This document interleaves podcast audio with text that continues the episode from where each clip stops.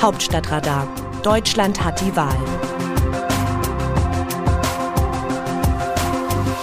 Es ist Dienstag, der 11. Mai. Es ist nicht so, als gäbe es in Deutschland gerade keine wichtigen Themen. Angela Merkel wird in etwas mehr als vier Monaten nur noch geschäftsführend im Amt sein und der Kampf um ihre Nachfolge hat gerade erst richtig begonnen. Die Corona-Pandemie scheint an Dramatik zu verlieren und mit jedem weiteren Absinken der Infektionszahlen wird die Frage drängender, wie der Übergang zwischen Pandemie-Vorsicht und Alltagsleben vonstatten gehen soll.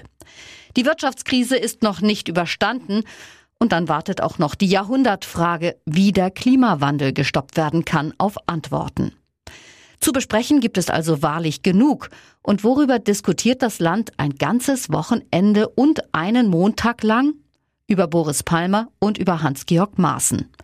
Der Tübinger Oberbürgermeister und der CDU-Bundestagskandidat haben jeweils etwas Dummes gesagt bzw. geschrieben und werden dafür mit jeder Menge Aufmerksamkeit belohnt. Warum eigentlich?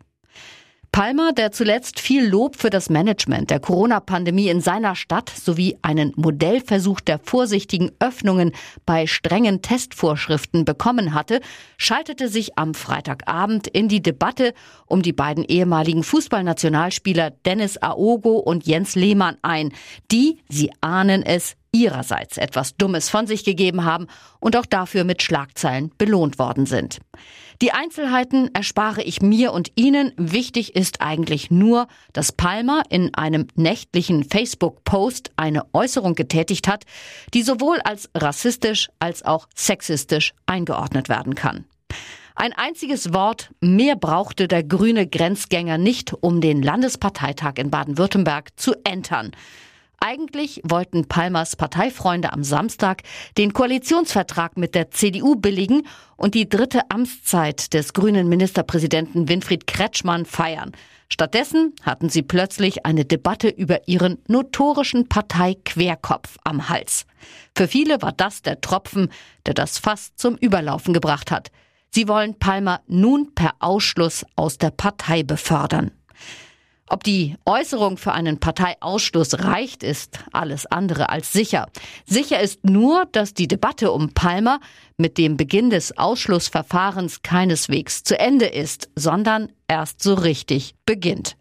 Wer daran zweifelt, dem sei ein Blick auf die SPD empfohlen, die ganze drei Anläufe und eine jahrelange Diskussion brauchte, um ihren Störenfried Thilo Sarrazin aus der Partei zu werfen. Und Sarrazin hatte im Gegensatz zu Palmer nicht einzelne Äußerungen, sondern ganze Bücher veröffentlicht, die vor Fremdenfeindlichkeit und Rassismus nur so triefen.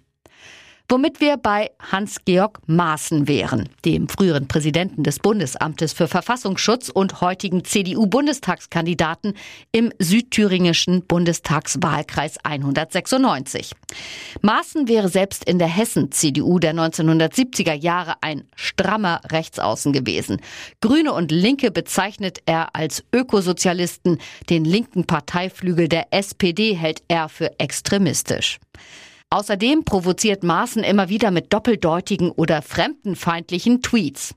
So sprach er Schiffbrüchigen im Mittelmeer ab, in Seenot oder auch nur geflüchtet zu sein und verwendete in diesem Zusammenhang den Begriff vom Shuttle-Service nach Europa.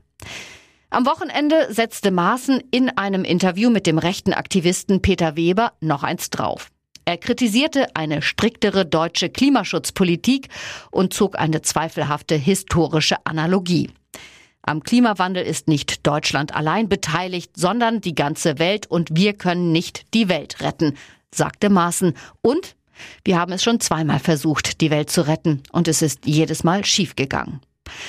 Man fragt sich, wie jemand Präsident des Verfassungsschutzes werden konnte, der offenbar kein Problem damit hat, die Klimapolitik der Grünen und die deutsche Verantwortung für zwei Weltkriege in einem Atemzug zu nennen. Und man fragt sich, was die Delegierten der CDU-Verbände in Suhl, Schmalkalden, Meiningen, Hildburghausen und Sonneberg nur geritten hat, diesen Mann für den Bundestag zu nominieren. Das Ergebnis jedenfalls ist das gleiche wie bei den Grünen. Anstatt über Inhalte zu reden, muss CDU-Kanzlerkandidat Armin Laschet sich nun für einen Kandidaten rechtfertigen, den er selbst niemals aufgestellt hätte.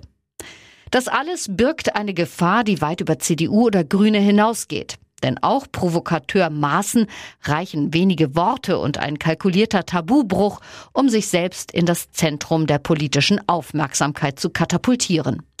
Wenn Nebenthemen und Nebenfiguren den politisch-medialen Diskurs dominieren, ist eine ernsthafte Debatte über die wichtigen Probleme und Zukunftsfragen des Landes nicht mehr möglich. Gerade in einem Wahljahr, in dem so viele wichtige Weichen wie in diesem gestellt werden, wäre das fatal. Da nicht davon auszugehen ist, dass notorische Tabubrecher wie Palmer und Maaßen künftig die Zurückhaltung für sich entdecken, müssen die anderen Diskursteilnehmer einen angemessenen Umgang mit ihnen finden. Das Beste wäre, ihnen so wenig Aufmerksamkeit wie möglich zu schenken. Denn das schafft einerseits Räume für die wirklich wichtigen Themen und es trifft bedeutungssüchtige Männer immer noch am härtesten. Aus dem Wörterbuch Politsprech Deutsch. Auf den Kanzler kommt es an. Olaf Scholz, SPD-Kanzlerkandidat. Für seine Bewerbungsrede beim SPD-Parteitag hat Bundesfinanzminister Olaf Scholz ein Zitat der CDU geklaut. Auf den Kanzler kommt es an. Diesen Satz hatte bereits Kurt Georg Kiesinger zur Bundestagswahl 1969 plakatiert. Die Botschaft des Sozialdemokraten Scholz an die Wählerinnen und Wähler dieser Tage ist klar, der bestmögliche Kanzler der drei Kandidaten bin ich. Und solltet ihr mit der SPD fremdeln, konzentriert euch einfach auf den Mann an der Spitze. Die Botschaft ist clever, selbst wenn der eine oder andere Sozialdemokrat angesichts des scheinbar unerschöpflichen Selbstbewusstseins des eigenen Kanzlerkandidaten ein leises Knurren nur mühsam unterdrücken kann. Ausweislich der Umfragen hat Scholz die deutlich besseren Werte als seine Partei. Es liegt nahe, die Kampagne da auf den Kandidaten zu fokussieren. Kiesinger allerdings hat der Satz kein Glück gebracht. Nach der Wahl wurde er von Willy Brandt als Bundeskanzler abgelöst. Andererseits holte der CDU-Mann stolze 46,1 Prozent der Stimmen. Schon bei der Hälfte dieses Ergebnisses würden im Willy Brandt-Haus im September die Sektkorken knallen. Wie sehen andere Nationen Deutschland? Zur Bestätigung von Olaf Scholz als Kanzlerkandidat der SPD schreibt der Zürcher Tagesanzeiger aus der Schweiz.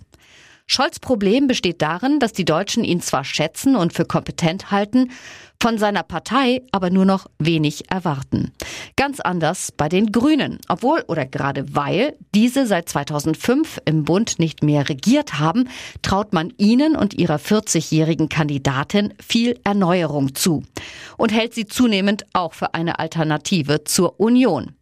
Zwei weitere Widersprüche lähmen die SPD. Sie steht zwar geschlossen hinter Scholz, kann aber doch nicht vergessen machen, dass sie ihn noch vor eineinhalb Jahren nicht als ihren Chef haben wollte.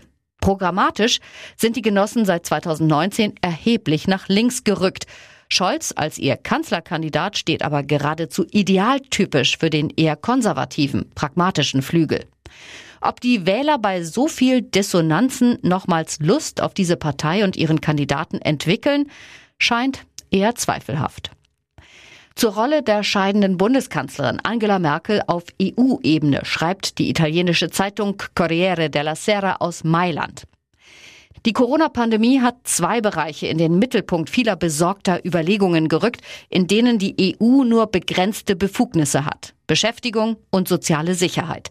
Deswegen ist es wichtig, genau dort anzusetzen und dabei zwei klare Hinweise aus Umfrageergebnissen zu berücksichtigen. Die Europäer fühlen sich heute einander näher und sie wollen mehr Solidarität auch zwischen den Staaten. Da überrascht es nicht, dass die europäischen Staats- und Regierungschefs auf dem Sozialgipfel in Porto in Portugal über Beschäftigung und Wohlfahrt gesprochen haben. Das Hauptergebnis war die Genehmigung des von der Kommission vorgelegten Aktionsplans für soziale Rechte. Einige Länder haben Vorbehalte gegen die Ambitionen der Kommission geäußert. Angela Merkel kam weder nach Porto noch sprach sie offiziell aus der Ferne zum Thema der Sozialcharta. Glücklicherweise gab es Emmanuel Macron, Pedro Sanchez und Mario Draghi, die den Plan verteidigten und einige Verbesserungen vorschlugen. Das war es für heute vom Hauptstadtradar des RND. Text Andreas Niesmann, am Mikrofon Christiane Hampe.